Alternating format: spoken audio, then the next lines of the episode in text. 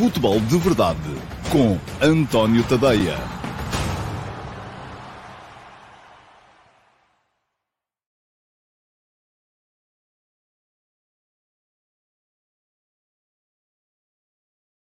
Olá pessoal, olá a todos, muito bom dia, sejam muito bem-vindos à edição número 679 do Futebol de Verdade para uh, quarta-feira, dia 26 de outubro de 2022. Hoje começamos a horas e Guess what? Vai começar a ser assim todos os dias a partir daqui. Esta é a minha mensagem para mim próprio. Não é para vocês, vocês estão cá sempre a tempo, eu é que chego sempre atrasado e uh, depois saio atrasado também, e isso significa que o resto do dia uh, fica todo ele uh, encalacrado. Estou com seríssimos problemas de tempo para gerir aqui. Porquê? Porque há o futebol de verdade, há o último passo de manhã, há o F80 às três da tarde, há as gravações dos scripts do Mundial do, do, dos. Uh, uh, tem que escrever os scripts do Mundial Vai ao Bar, gravar os episódios, fazer as lives, contactar as pessoas. à RTP ainda depois, muitas vezes ao final do dia, é preciso tempo para ver futebol e isto acaba por não chegar para tudo. Portanto, novidade, e eu vou mesmo ter que me disciplinar e aqui a culpa é minha, só minha, não é de mais ninguém, é mesmo só minha, porque o futebol de verdade, a partir de hoje, é mesmo assim. Começa ao meio-dia e meio em ponto, tenho que me habituar a estar aqui sentado em frente ao computador um minuto antes, pelo menos, e acaba à uma, enfim, à uma vai tocar outra vez um alarme para eu uh, saber que está na hora de concluir e para vos mandar a todos para a hora do almoço ou de volta ao trabalho, conforme uh, for o, o dia de cada um. Ora, muito bem. Um, hoje há muito futebol, há futebol que já se jogou ontem. O Benfica uh, ganhou a Juventus, ganhou por 4 a 3, podia ter ganho por muito mais. Uh, foi uma exibição fortíssima do Benfica, pelo menos durante 70 minutos. Depois, ali uma ponta final do jogo em que o Benfica deixou ensombrar um bocado aquilo que podia ter sido um resultado uh, que podia fazer abrir a boca de espanto a muita gente por essa Europa fora. Acabou no 4 a 3, chegou perfeitamente para o Benfica estar já nos oitavos de final da Liga dos Campeões. Parabéns ao Benfica e aos benfiquistas. Hoje vamos ter uh, Flóculo Porto e Sporting a lutarem pela vida também. Deixem-me só olhar, e isto vai ser um novo registro do futebol de verdade, super speedado, vai ter mesmo que ser assim. Deixem-me só olhar aqui muito rapidamente para os vossos comentários. Mauro Matos, olá galera. Que grande Benfica, boa sorte para o Sporting e Porto hoje, é isso mesmo. Pergunta-me aqui o Jason Lima se eu não acho que o Schmidt uh, levou muito tempo para mexer na equipa, e boa sorte aí para o Sporting e Porto para hoje.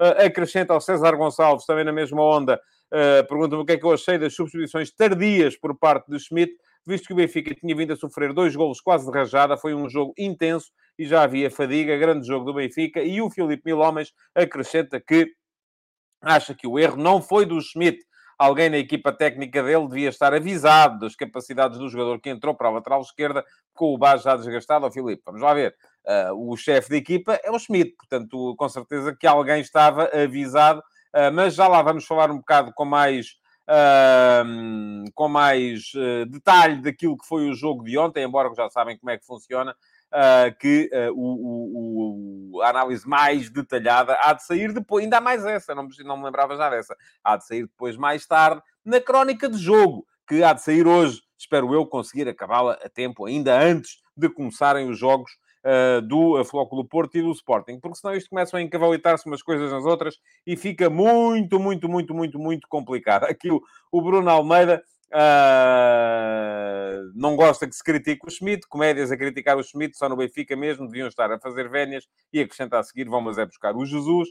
Enfim, ó oh Bruno, nem tanto ao mar, nem tanto à terra, temos que ser. Uh, ninguém está uh, a salvo da crítica. Toda a gente pode ser criticada.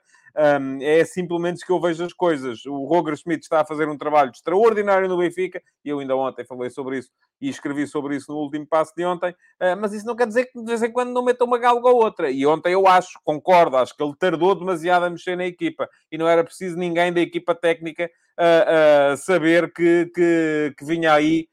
o Willing Júnior para dar cabo da, da, da, do lado direito da defesa do Benfica. Era mesmo porque convinha de vez em quando também mexer um bocadinho, uh, porque me parece que fazia sentido que tivesse. Mas enfim, já lá vamos. Já lá vamos mais, mais à frente. Uh, ora, muito bem, está aqui muito, muita, muito, muito, muita, muita interação. Eu depois vou tentar responder. ah, não, não consigo. pois é, não consigo mesmo responder, porque, enfim, Quem vir que eu não respondo nas perguntas no live chat, façam favor, deixem depois as perguntas no, uh, na emissão gravada, na caixa de comentários. E se fizerem isso, uh, edição gravada, caixa de comentários, não só se habilitam a ter a pergunta na MUS para amanhã, uh, porque eu todos os dias escolho uma pergunta das que estão na caixa de comentários da emissão gravada para responder aqui no direto do Futebol de Verdade, como eu vos respondo, nem que seja por texto se não forem selecionados como pergunta na MUS. Ora, muito bem, o que é que eu tenho que vos dizer para fazerem isso? Para saberem sempre que quando vai começar uh, o futebol de verdade, Uh, e uh, deixa-me lá tirar daqui este comentário. O Jorge Jesus, com certeza, já agradece a, a exposição, mas já chega. Um, para uh, serem avisados pelo YouTube sempre que eu entre em direto, quer seja uh, no Futebol de Verdade, segunda a sexta, meia-dia e meia, quer seja nos episódios diários do Mundial Vai ao Bar, todos os dias, segunda a domingo, 19 horas, no meu canal de YouTube. O que é que têm que fazer? Subscrever, inscrever-se no meu canal de YouTube. Não pagam nada, é bola zero. É seguirem este link que está aqui uh, para poderem, uh, se ativarem as notificações, ser avisados sempre que eu entro em direto ou sempre que há um conteúdo novo uh, no, um, no meu canal de YouTube. Além disso, quem quiser depois um bocadinho mais de profundidade, quem quiser, uh, por exemplo, as crónicas uh, de jogo, e já, enfim, com meia hora de programa, não é possível fazer aqui uma análise tão detalhada como eu gostaria, até porque não tenho aqui maneira de colocar imagens para, para, para vós. quem quiser uma análise um bocado mais detalhada é subscrever o meu Substack. Está aqui a passar. Ah, não é isto. Enganei-me no. no, no, no... Que giro. É, é este é que é. o último passo regressa a 4 de julho, isto já nem fazia sentido estar aqui. Vou já apagar, vai já direitinho para o lixo, já foi. Agora sim, quem quiser uh, análise mais detalhada é subscrever o meu Substack, tadeia.substack.com. Está aqui a passar em rodapé neste preciso momento. É só chegar lá, deixarem o vosso e-mail para serem subscritores gratuitos. Não pagam nada também, não têm acesso a tudo. Se quiserem acesso a tudo o que são conteúdos escritos do meu Substack, então aí sim convém que façam uma subscrição premium, são 5 euros por mês. Eh, é menos de um café hum, por dia, qualquer, é quase um café por semana, portanto não, eh, não, não tem nada a ver. Bom, vamos lá em frente. Uh, temos que ir para a pergunta na MUS de hoje. E cá está ela, a pergunta na MUS de hoje, que foi selecionada no programa de ontem, uh, nas perguntas colocadas uh, na emissão gravada na caixa de comentários do programa de ontem, do Futebol de Verdade de ontem, selecionei a pergunta do João Morgado Ferreira. Olá, João, já vi que está aí, até porque já fez uma variação desta pergunta aí no live chat hoje. Um, e pergunta-me o João, uh, com este excelente rendimento do Rafa, será que todo o processo dele sair da seleção nacional valeu a pena? Pode ser lógico ele voltar? Uh, e que falta ele poderá fazer no Mundial? Portanto, são três perguntas na MUSH. Uh, não é só uma, são três. Uh, e eu quero ver se não me esqueço uh, de, de nenhuma delas na resposta. Ora, muito bem, uh, deixe-me cá pensar. Portanto, se fez sentido todo este processo do afastamento do Rafa da seleção? Não. Mas isso eu acho desde o início. Acho que a reação, mas quem, quem se auto-afastou foi o jogador. Eu convivo mal com esta ideia de jogadores que de repente uh, uh, acham que não podem ir à seleção. Ou porque não gostam da cara do selecionador, ou porque não gostam do cheiro dos colegas no balneário, ou porque acham que deviam jogar mais e jogam menos. Uma seleção é isso mesmo, é uma escolha. É uma escolha que é feita por quem tem de a fazer. Podemos gostar mais ou menos do selecionador, mas é o selecionador que tem que fazer essa escolha. Uh, e quando o selecionador faz essa escolha, temos mais é que a aceitar. Ponto final. Portanto, se faz sentido este processo de afastamento do uh, Rafa da seleção? Não, achei o mesmo desde o início. Acho que ele não se devia ter auto-afastado da seleção. Agora deixe-me cá ver, porque eu não me quero esquecer e vou voltar a colocar aqui para não me esquecer de nada. Uh, pode ser lógico ele voltar. Ora, muito bem. Uh, também lhe vou dizer, não, não pode ser lógico ele voltar, porque isto não é assim. Não é? Esta semana apetece-me, para a semana não me apetece. Uh, já houve casos dos jogadores que se afastaram da seleção e depois voltaram. Eu já na altura não achei muita piada. Uh, e aquele que me lembro assim de repente foi do caso do Figo, uh, que em 2004, 2005, a seguir ao Euro 2004, afastou-se e depois voltou em 2005, 2006. Uh, ainda há tempo de terminar a fase de qualificação para o Campeonato do Mundo e há tempo de jogar a fase final do Campeonato do Mundo. percebo, enfim, Figo, na altura, era uma das grandes vedetas do futebol mundial, achou que não tinha nada que estar a jogar qualificação, depois, para não dar muita bandeira e não aparecer só na fase final, lá eh, se dignou a jogar aquela ponta final, setembro, outubro, Uh, creio que foi só setembro, outubro, novembro, nem houve, porque não fomos ao, ao playoff, creio eu, enfim, mas posso estar baralhado. Uh, ainda apareceu, fez ali dois ou três jogos e esteve na fase final. Já não achei muita piada. Mas uh, agora, um jogador que num mês, em setembro, diz: é pá, não quero mais seleção, e depois em outubro viesse dizer: é pá, afinal já quero. Enfim, isso a mim ia-me parecer, acho que é um sinal errado que se dá para o resto da equipa. Uh, e depois, para responder à sua última pergunta, que falta é que ele poderá fazer no Campeonato do Mundo? Se bem atentaram na, na, na, na resposta que o próprio Roger Schmidt deu ontem uh, na, na conferência de imprensa, uh, o próprio Roger Schmidt ontem veio dizer que o Rafa está a jogar, e está a jogar numa nova posição, uh, porque ali a jogar no, no, no corredor central, ele pode perfeitamente uh, ir à procura do espaço, que mais lhe dá jeito, uh, porque não tem que fechar o corredor lateral, uh, porque não tem que. e porque era o que ele tinha que fazer quando jogava, e, e, obviamente estava a jogar na esquerda ou na direita, mesmo no 3-4-3, em que a posição dele era um bocadinho mais interior, acabava por não ser tão. tão influente, porque tinha obrigações do ponto de vista de compensações que não tem agora. E a jogar nesse esquema, eh, com um jogador como o, o, o, o Gonçalo Ramos, eu até, até vos posso dizer, sim, faz sentido. Agora, a seleção nacional não joga como joga o Benfica. Eu não vejo, muito francamente, acho que o Rafa não, não iria. E apesar de achar que o e diz-me aqui o, o, o Migui Pedro que o Ronaldo fez a mesma coisa na Liga das Nações. Não fez. Você nunca ouviu o Ronaldo dizer que não ia mais à seleção ou que renunciava à seleção. Ele não foi convocado. É diferente. Eh, eh, o Rafa fez um comunicado a dizer que renunciava à seleção. É completamente diferente. E diz aqui o Marco Lopes que o Fernando Santos tinha de modificar a forma de jogar da seleção para integrar o Rafa.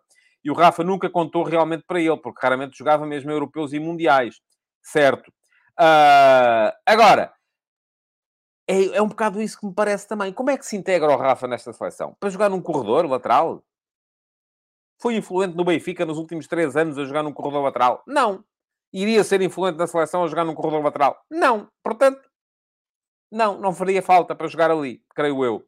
Toda a gente, quando se fala nisto, se lembra, ah, e o jogo da Hungria no Europeu de 2021.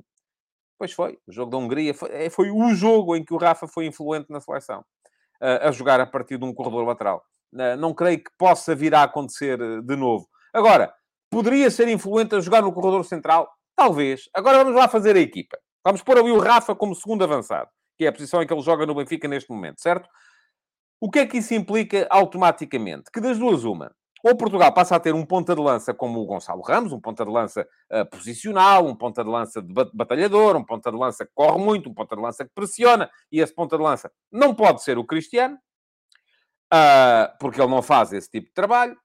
Uh, e aí sim poderia eventualmente encaixar o uh, Bernardo Silva de um lado e encaixar depois um extremo do outro lado também para jogar numa espécie de 4-2-3-1. Agora, questão: Diogo Jota, que não vai estar neste Mundial, portanto nem sequer é um problema. Rafael Leão, João Félix, André Silva, Cristiano Ronaldo, Bernardo Silva. Caberiam dois destes todos. Presumindo que encontrávamos o ponta de lança. Mais depois havia duas posições no meio campo, onde tínhamos que encaixar um médio mais defensivo. Pronto, eu até dou de barato que pudesse ser o, o Rubem Neves, uh, para não estar... E, e, automaticamente afastávamos dali as possibilidades de jogarem o, o, os outros, o William Carvalho, o Danilo a meio campo, enfim, todos esses ficariam automaticamente fora e tínhamos um lugar para Bruno Fernandes, Vitinha Uh, uh, até podíamos encaixar o João Mário numa das aulas, daqui a bocado estávamos a jogar com o Benfica, uh, Mateus Nunes, enfim, portanto já se vê que era muito complicado reconverter a seleção nacional para jogar nesse, nesse posicionamento. Portanto, que falta é que ele faria no Mundial, no esquema normal da seleção nacional? Também não me parece que faça. Portanto, acho que devemos aceitar as coisas como elas são. O Rafa está a fazer uma grande época no Benfica, no esquema tático do Benfica, com os jogadores do Benfica, dentro da uh, lógica do Benfica. Faz sentido mudar a seleção nacional toda para encaixar o Rafa? Ouçam, se eu acho que não faz sentido mudar a seleção nacional toda para encaixar o Cristiano Ronaldo, muito menos acho que faz sentido mudar a seleção nacional toda para encaixar o Rafa. Acho que a seleção deve jogar no esquema que mais beneficia os seus principais jogadores e o Rafa, por tudo aquilo que fez nestes anos todos e mesmo por tudo aquilo que está a fazer neste momento, não parece que seja um dos principais jogadores da seleção nacional. Portanto, acho que devemos aceitar as coisas como elas são. Grande Rafa, foi um dos melhores no Dragão, ainda ontem aqui disse isso e houve, muitos de vocês não concordavam. Fez um grandíssimo jogo, um, grande, um grande, grandíssimo, assim é que é, jogo ontem contra a Juventus, uh, mas devemos ficar por aqui porque, de facto, mudar a seleção nacional toda para o encaixar não me parece que faça muito sentido, porque haveria outros jogadores que fazem mais sentido que teriam de ficar de fora por causa disso. Uh, bom, uh, vamos lá ver o que é que vocês têm para dizer sobre isso. Uh, Diz-me o Manuel Salvador que o Rafa já deve estar arrependido da decisão que tomou. Olha que eu acho que não. Olha que eu acho que não. Uh, o H, uh, mas eu acho que isto é ironizar. diz que seremos ser campeões do mundo, devíamos jogar como o Benfica. o João Moreno diz que o Ronaldo na Liga das Nações pediu dispensa, não renúncia. Eu acho que ele nem dispensa pediu. enfim, pelo menos se pediu, não foi pública, o que é automaticamente diferente. Diz o Diniz Catronas: se o selecionador pode escolher os jogadores, também podem escolher não ir. Claro que podem. Embora eu não goste disso. Porque acho que representar uma seleção é uma honra e qualquer jogador que seja convocado deve aceitar uh, jogar na, na, na, na seleção. Uh, nem que seja para jogar um minuto, nem que seja para estar no banco. Uh, portanto, parece-me que é, um bocado, é, um bocado, é um bocado isso que eu não concordo. o João Moreno diz que o Ronaldo pediu dispensa porque estava a adaptar-se à Itália. Isso foi falado, foi escrito por aí mas nunca foi oficializado. Uh, bom, vamos seguir em frente, porque uh, para cumprirmos a meia hora temos mesmo que ir avançando e temos que passar já, e tenho que tirar daqui este comentário, uh, para agora sim colocar aqui o, o, separador para os ataques rápidos e vamos lá falar dos ataques rápidos de hoje. que é basicamente para vos falar daquilo que se passou ontem na, na, na Liga dos Campeões e daquilo que se vai passar hoje também. Antes disso, quero deixar-vos aqui um link uh, para poderem uh, ler o último passo de hoje. Uh, e o último passo de hoje tem um bocadinho a ver com aquilo que são as contas das equipas, das equipas portuguesas. Já vou falar delas um bocadinho mais à frente, em mais detalhe. Mas para vos dizer que falta uma vitória, ou três empates, para, em cinco jogos, para Portugal poder igualar a melhor pontuação de sempre na fase de grupos da Liga dos Campeões. Portanto, é uma, uh, está a ser uma boa época para as equipas portuguesas. Essa melhor pontuação de sempre foi em 2014-15, num ano em que, curiosamente, só o Futebol Clube Porto é que seguiu em frente. O Benfica, na altura, ficou eliminado. O Sporting foi para a Liga Europa. Uh, na altura fizemos 26 pontos, este ano já temos uh, eh, 23. Portanto, falta-nos um ponto para lá chegar. Eu só estou aqui à procura do sítio onde tomei as notas sobre este tema para uh, poder, mas acho que já não vou encontrar. Isto é uma confusão tal, o meu bloco de notas, ah, cá está. Uh, é uma confusão tal, o meu bloco de notas, que não dá sequer para... Enfim, vamos esquecer. Quem quiser saber, vai ver o último passo. Não podemos perder muito tempo com isso aqui hoje também, porque se queremos cumprir a meia hora, não há tempo a perder com isso. Mas a questão é que, por exemplo, uh, uh, se Portugal conseguir ter três equipas, e ainda é possível, eu no último passo conta, fiz as contas às previsões, por exemplo, do 538, e dá uma porcentagem de cerca de 29% de hipóteses para Portugal uh, ter as três equipas nos oitavos de final da Liga dos Campeões, é uma porcentagem muito superior à possibilidade que tem, por exemplo, a Espanha de lá chegar. Porquê? Porque a Espanha já tem o Sevilha eliminado, já tem o Real Madrid apurado, tal como Portugal já tem o Benfica apurado, mas depois as coisas estão muito complicadas, uh, tanto para o Barcelona, que provavelmente até vai ser eliminado já hoje, uh, como para o Atlético de Madrid. Vamos ver o que é que o Atlético faz hoje também. Uh, pode não ser eliminado hoje, mas para bem das aspirações portuguesas, convém que o seja pelo menos na próxima semana. Ora, muito bem. Um, portanto, já sabem, ficou o, o, link para, para poderem ler o texto do último passo de hoje. O que é que vimos ontem? O Benfica não foi a única equipa a apurar-se ontem. Uh, houve mais uh, uma, duas, três equipas que se apuraram, além do Benfica, a começar pelo Paris Saint-Germain, uh, que goleou o Maccabi Haifa e já está também, de certeza absoluta, nos oitavos de final. Um, o Borussia Dortmund, com o empate contra o Manchester City, enfim, era um pró-forma qualificar-se também, mas também já lá está. E o Chelsea, ganhando em Salzburgo, também se apurou. Portanto, já temos, ao todo, uh, várias equipas uh, apuradas para a próxima fase da Liga dos Campeões, já há duas equipas de fora das Big Five que asseguraram a presença nos oitavos de final. São elas o Benfica e o Bruges, que já estão apurados. No ano passado tivemos quatro equipas de fora das Big Five nos oitavos de final da Liga dos Campeões, uh, Benfica, Ajax, Sporting e Salzburgo. Uh, há dois anos só tivemos uma, que foi o Floco do Porto, e há três anos não tivemos nenhuma. Portanto, vamos ver, as coisas estão a melhorar para, uh, no, no, panorama de quem vem de fora dos campeonatos mais ricos da, da, da, da, Europa. Vamos ver como é que isto segue e se conseguimos meter mais equipas. Há mais equipas com hipóteses ainda de se apurarem. Bom, mas vamos lá, grupo a grupo. O grupo do Benfica, já falarei do jogo um bocadinho mais à frente. Paris Saint-Germain e Benfica apurados. O Paris Saint-Germain tem quatro golos de avanço sobre o Benfica na luta pela primeira posição, e a primeira posição permite ser cabeça de série no próximo sorteio. É uma, é uma, é, é uma, é uma boa notícia. Uh, agora, a questão é que o Paris Saint-Germain tem um jogo mais difícil uh, na, última, na última ronda. O PSG vai jogar a Turim com Juventus, e até me podem dizer, é pá, esta Juventus, o Paris Saint-Germain, uh, vai lá a brincar. Pode ser, pode ser que seja assim. A questão é que a Juventus precisa, provavelmente pode vir a precisar de pontuar. Isto porquê? Eh, é verdade que a Juve tem seis golos de avanço sobre o Maccabi Haifa na, na, na, disputa pelo terceiro lugar e pela continuação, por exemplo, na Liga Europa, mas essa diferença de golos só se aplicará no caso de acabarem com os mesmos pontos. E ambos têm neste momento três pontos. Vamos presumir que o Maccabi, que esta época fez lá a vida negra ao Paris Saint-Germain, uh, em Israel, que ganhou lá a Juventus, consegue arrancar nem que seja um pontinho ao Benfica no jogo em Haifa, o Benfica já apurado, pode perfeitamente desmobilizar. Uh, vamos imaginar que esse jogo acaba empatado, a Juve tem que empatar pelo menos também para poder qualificar-se para a Liga Europa e empatar em casa com o PSG. Portanto, esta luta pela Liga Europa vai necessariamente influir naquilo que vai ser a luta pelo primeiro lugar. Porque uh, se o Benfica eventualmente quiser aproveitar uh, uh, o esforço da Juve para conseguir pontuar frente ao PSG e se conseguir fazer em Israel um melhor resultado do que o PSG vai fazer em Turim, pode ser primeiro classificado do grupo. É isso que vai animar a última jornada deste grupo. Uh, uh, Pergunta-me aqui o uh, Josias Martins Cardoso, quando é a próxima jornada da Champions? É já para a semana, Josias, terça e quarta. E acaba já esta, esta, esta, primeira, esta primeira fase. O Ruben Lima diz que acha que o PSG não vai vencer a Juventus. Bom, tem que ser uma Juventus uh, mais, mais forte do que esta, mas, enfim, é a última possibilidade que a Juventus tem uh, de conseguir fazer alguma coisa nesta, nesta fase de grupos. Portanto, vamos ver o que é que vai acontecer. Mais coisas de ontem. Leipzig a ganhar ao Real Madrid e dessa forma uh, beneficiando do empate do Shakhtar em Glasgow com o Celtic, acaba por assegurar que entra na última jornada a precisar apenas de um empate. E deixem-me só esclarecer isto diz aqui o Hugo Ornelas, pergunta-me se o Maccabi não tem vantagem sobre a Juve. Não, não tem, Hugo. Teria se ainda valessem os golos fora, mas deixaram de valer. Porquê? Porque a Juventus ganhou por 3-1 ao Maccabi em Turim e perdeu por 2-0 em uh, Haifa. O que quer dizer que se ainda valecem os gols fora como fator de desempate, o Maccabi teria vantagem. Uh, como já não vale, deixou de ter e passa a valer a diferença de golos apenas.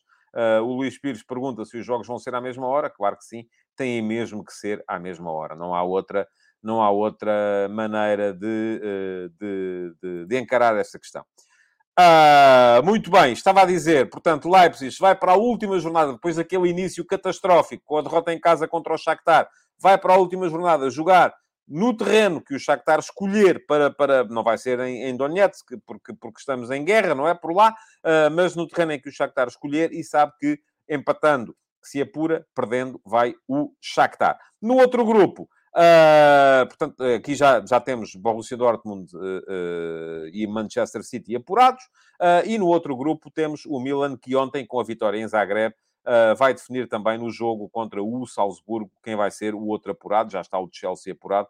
Um, e Milan e Salzburgo vão discutir entre si na última jornada quem será também apurado, sendo que o Milan tem a vantagem e por isso lhe basta o empate. Hoje, o que é que temos hoje? Hoje vamos ter uh, um Ajax-Liverpool que muito provavelmente vai dar mais um apurado, e só não acontece se o Ajax ganhar o Liverpool pelo menos por dois golos. Se o Ajax ganhar por um, o Liverpool está apurado. Se empatar, o Liverpool está apurado. Se o Liverpool ganhar, o Liverpool está apurado. Se o Ajax ganhar por dois golos ou mais, uh, ainda vai para a última jornada a decisão, mas uh, muito dificilmente uh, deixaremos de ter com certeza o, um, o Liverpool na próxima fase da competição. E por fim, Inter, Victoria Pilsen, sendo que o Victoria Pilsen tem zero pontos até este momento.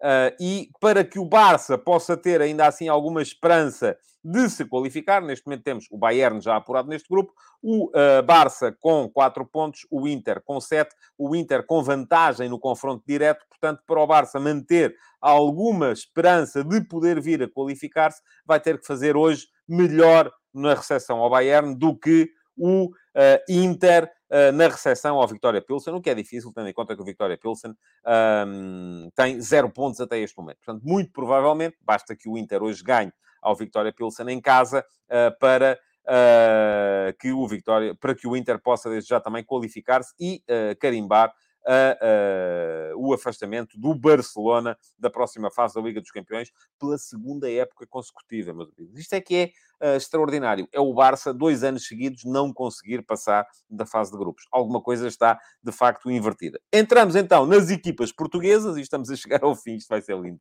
Uh, para vos falar, então, uh, da, dos jogos de hoje.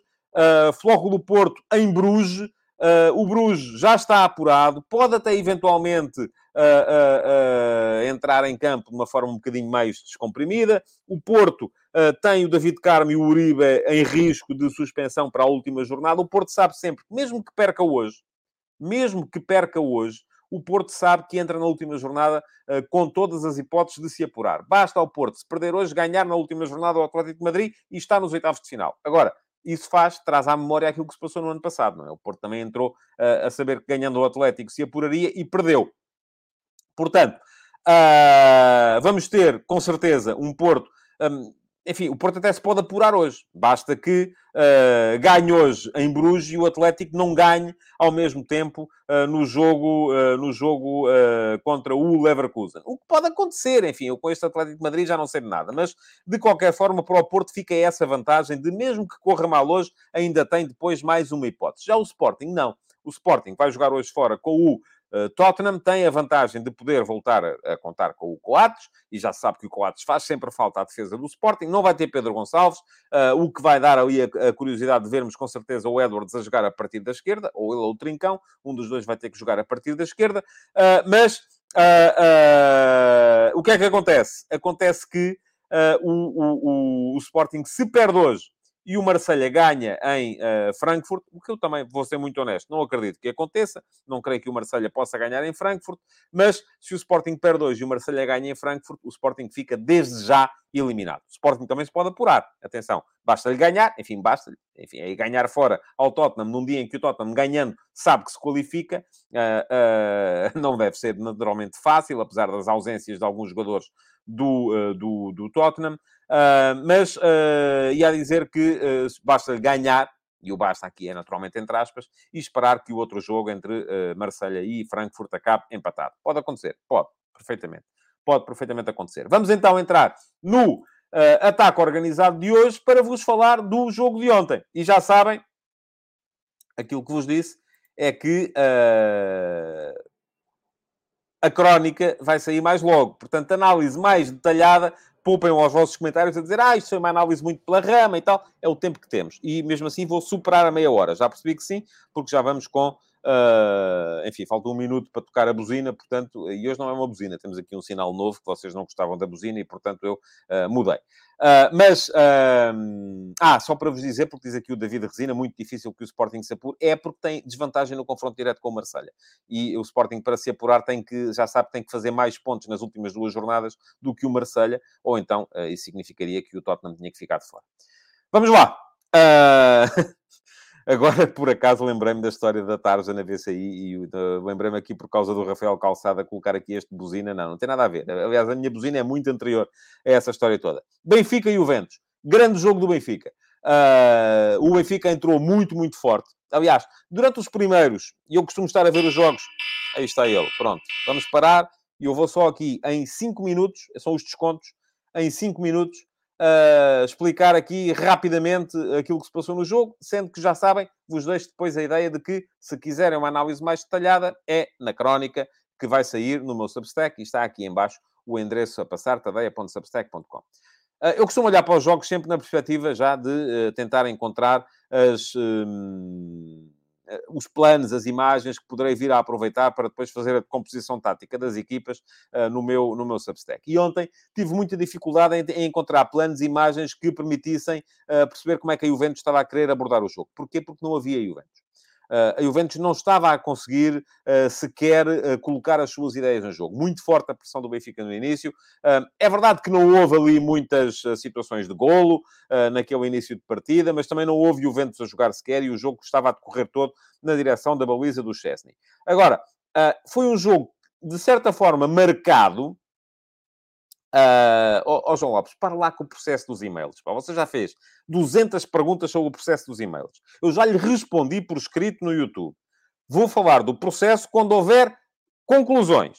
E você, se quiser continuar a amassar a, a minha cabeça e a toda a gente que aqui está a fazer perguntas em permanência uh, sobre o processo dos e-mails, é para continuo, mas não há paciência, muito francamente. É que não há paciência.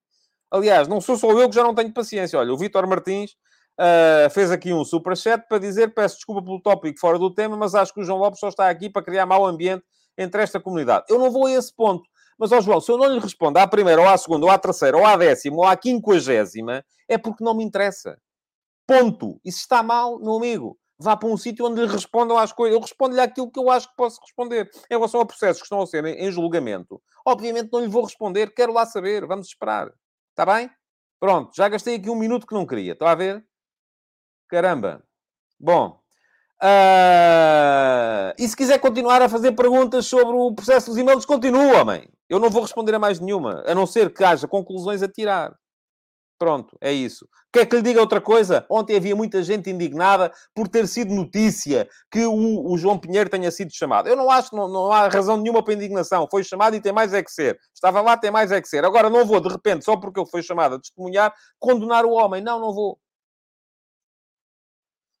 Bom, Benfica, Juventus. Uh, vamos lá ver. Início de jogo muito forte. O Benfica marca praticamente na primeira uh, ocasião de golo que, que cria. O livre com o cabeceamento do António Silva. Má marcação da, da defesa da Juventus. Mas é um jogo marcado de início por duas questões. Primeira, a questão posicional. A Juventus organizada em uh, 3-5-2. Poderia pensar-se que a Juve uh, podia. Uh... e já estão o, o, o, o aqui a dizer-me que eu não posso pisar a casca de banana e o João Ferreira estava aqui a dizer que estava aí tão bem. Pois estava, mas ouça, isto são tantas, tantas, tantas. São tantas, tantas, tantas. Pergunta ao João Lopes se ele é ou não condicionado. Onde é que está? Está aqui. A partir do momento em que é chamado. Não! Pronto, está respondido. Uh, da mesma forma que os árbitros envolvidos no processo apitorado continuaram a apitar jogos. Pronto, também não foram condicionados. E muito bem, é assim que as coisas funcionam. Jogo marcado por duas questões. Primeira questão, posicionamentos. A Juventus em 3-5-2, com três médios. Uh, com o uh, Locatelli, uh, que me pareceu fazer uma exibição fraquinha. Mas também depois com o McKennie, uh, e com o Rabiot. Enfim, eu ontem tinha dito aqui que me parecia que uh, a Juve podia fazer aqui um upgrade relativamente ao, ao, ao valor do seu meio campo. Não fez. Uh, podia parecer que tinha vantagem numérica porque Locatelli, McKennie, uh, Rabiot contra Enzo Pérez e Florentino 3 para 2. Enquanto depois lá atrás sobrava gente, porque a Juve tinha três centrais, Danilo, uh, o, o, Bonucci e o Gatti contra apenas o, o, o Rafa, vamos colocar aí o Rafa, uh, e o uh, Gonçalo Ramos. mas a questão é que as, um, os posicionamentos do João Mário e do Orsnas, e eu vou provar isso depois na, na, na crónica do jogo, vieram, eles colocaram-se sempre, eu disse Enzo Pérez outra vez, está-me aqui o Jorge Mutemba, a corrigir, a dizer Enzo Fernandes, disse Enzo Pérez, peço desculpa.